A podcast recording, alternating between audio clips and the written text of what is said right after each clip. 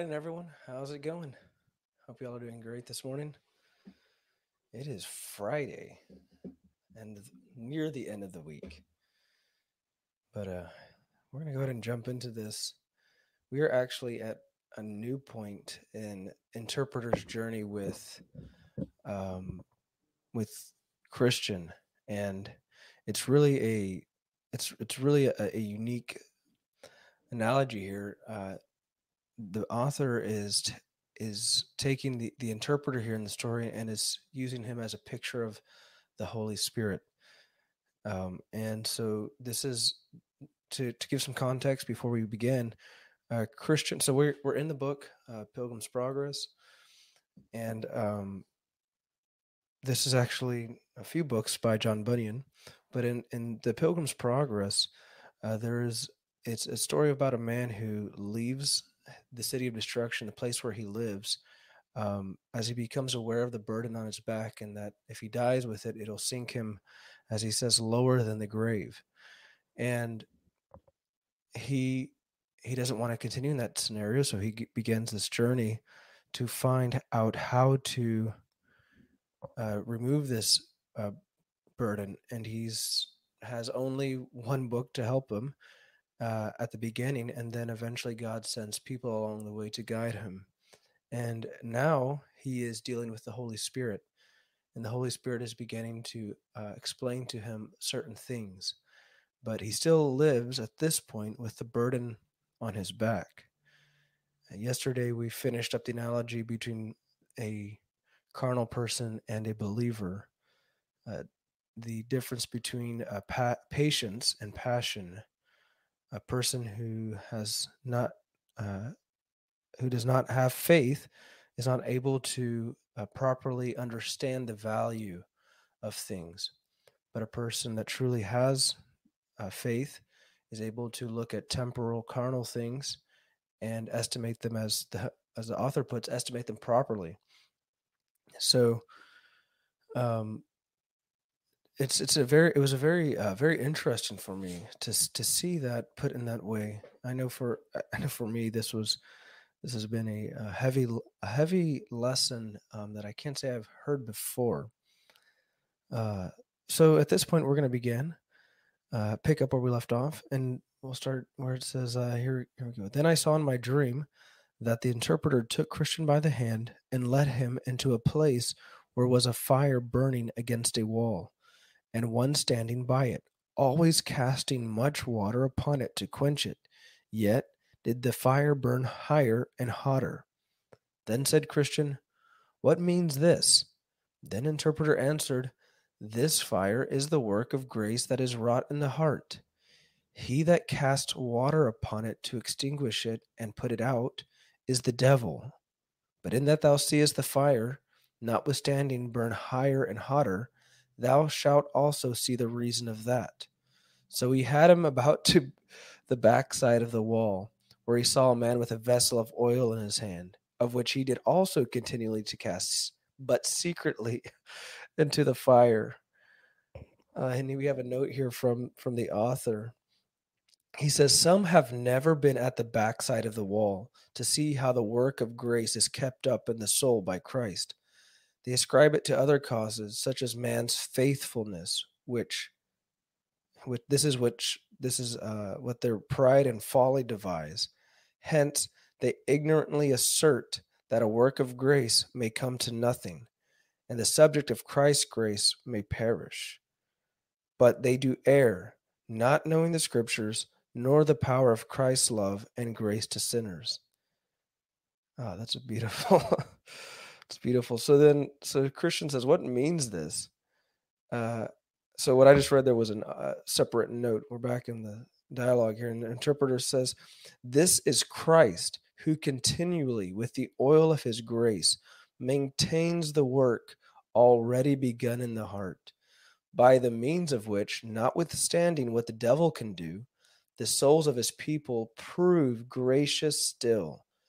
And in that thou sawest that the man stood behind the wall to maintain the fire, that is to teach thee, it is hard for the tempted to see how this work of grace is maintained in the soul. he makes a reference to 1 Corinthians chapter 12 and verse 9. 1 Corinthians chapter 12 and verse 9. So this is in reference to that, regardless of what the devil does. 1 Corinthians 12. Here we go. 12:9 says, to another, faith by the same Spirit. To another, the gifts of healing by the same Spirit.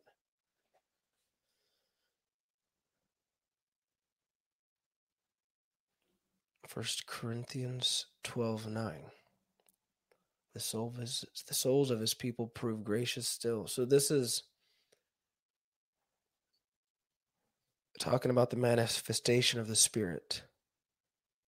And it says to another, the same, to another, faith. So it's very interesting. So this is, he's using that to show that this is a gift that's given, this gift of grace, of faith in the heart. It's not something that we conjure or manipulate. He has another note here at the beginning. This note doesn't seem like it was from the author. It says, when then has the sinner who is the subject of grace no hand in keeping up the work of grace in his heart? When then has the sinner no hand in keeping up the work in his heart? Yeah, there we go. No, it is plain Mr. Bunyan was no Arminian. He did not ascribe any of that glory to the work and power of the creature, which is solely due to the Lord, who is the Alpha and Omega, the first and the last, the beginner, carrier on, and finisher of his work in sinners' hearts. And never can his work be extinguished there, till Satan's water is more powerful to quench than Christ's oil and grace are to keep the fire burning. Poor sinner, believe this, and love and praise and rejoice in thy Lord, for he loves with an everlasting love, and he saves with an everlasting salvation. Amen. It's funny. They were having the Arminian v. Calvin argument back in the day. So this is an incredible analogy here, that the fire that began in the heart by Christ is at many points, and he puts it here, at all points being attempted to be put out. The devil keeps trying to put that fire out all the time, and people watching go, well, how is it staying? He must be the fire must keep going because he's faithful. That man is a faithful man. And no, it's not the man that is faithful. It is Christ that is faithful. If we were to peek behind the wall where the fire is kept, we'd see Christ there with the oil of his grace, maintaining the work that he began. So that's a beautiful picture there. I love it. I love it. Now, let's see here. What time is it? Well, we'll do one more. I saw also that Interpreter took him again by the hand and led him into a pleasant place, where was built a stately palace, beautiful to behold, at the sight of which Christian was greatly delighted. He saw also upon the top thereof certain persons walking, who were clothed all in gold. Then said Christian, may we go in hither? Then the Interpreter took him and led him up toward the door of the palace, and behold, at the door stood a great company of men, all desirous to go in, but durst not. There also sat a man at a little distance from the door, at a table side, with a book and his inkhorn before him, to take the names of them that should enter therein. He saw also that in the doorway stood many men in armor to keep it, being resolved to do to the men that would enter what hurt and mischief they could. Now was Christian somewhat in amazement. At last, when every man started back for fear of the armed men, Christian saw a man of very stout countenance come up to the man that sat there to write, saying, set down my name, sir. The which, when he had done, he saw the man draw his sword and put a helmet upon his head and rushed toward the door upon the armed men, who laid upon him with deadly force. But the man, not at all discouraged, fell to cutting and hacking most fiercely. So after he had received and given many wounds to those that had attempted to keep him out, he cut his way through them all and pressed forward into the palace, at which there was a pleasant voice heard from those that were therein, that were within, even of those that walked upon the top of the palace, saying, Come in, come in, eternal glory thou shalt win. We have a reference to Acts chapter 14 and verse 22. I love that we have so many references here. I heard someone say to me that this book, to be careful about this book, in that there was no scripture in it, and that I'd be better off to read the scriptures and not this book. So here we are in Acts. Acts chapter 16, chapter 14 and verse 22. So it says here, confirming the souls of the disciples and exhorting them to continue in the faith, and that we must through much tribulation enter into the kingdom of God. We have a note here that says, we must through much tribulation enter into the kingdom of God. So he's just basically saying again what Acts 14:22 says. Yeah, that this is important to not ignore many of these verses that are brought up. Many times these verses can be brought up, and then it's almost as if other verses are brought up that are contrary, which is not the case. They all say the same thing. Nothing is contrary. And I think it's a red flag, can be a red flag. I know I did this many times when somebody would say, well, what about this verse? I'd say, well, this verse says this, and I may not completely understand your verse, but I know this verse says this, and it definitely seems in opposition to the idea you're proposing. But that's not the case. All the verses, the entire word, points to Christ and faith in him. So he went in and was clothed with such garments as they. Then Christian smiled and said, I think I know the spirit. I think I know the meaning of this. And this is another note here. He says, such is the spirit and disposition of a soul who is determined to win Christ and enjoy the kingdom of glory. In spite of all opposition, he resolutely forces his way and presses toward the mark for the prize of his high calling of God in Christ Jesus. That's a reference to Philippians 3, verse 14. He is not content with a few lazy wishes or languid hopes, for the kingdom of heaven suffereth violence, and the violent take it by force. That is a quote out of Matthew chapter 11 and verse 12. And there is the end of that picture. He goes on to show him. At this point, they go into a dark room, and he sees a man, which is where we will pick up tomorrow. This last analogy, of this man who is a picture of ultimately this passage found in Matthew 11 and verse 12, where it says, I don't think he gives the whole verse there. So let's go to Matthew chapter 11 and verse 12. Matthew 11 and verse 12.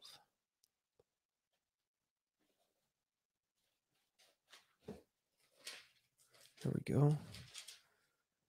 And it says there, I'll start in verse 11. Verily I say unto you, among them that are born of woman, there hath not risen a greater than John the Baptist.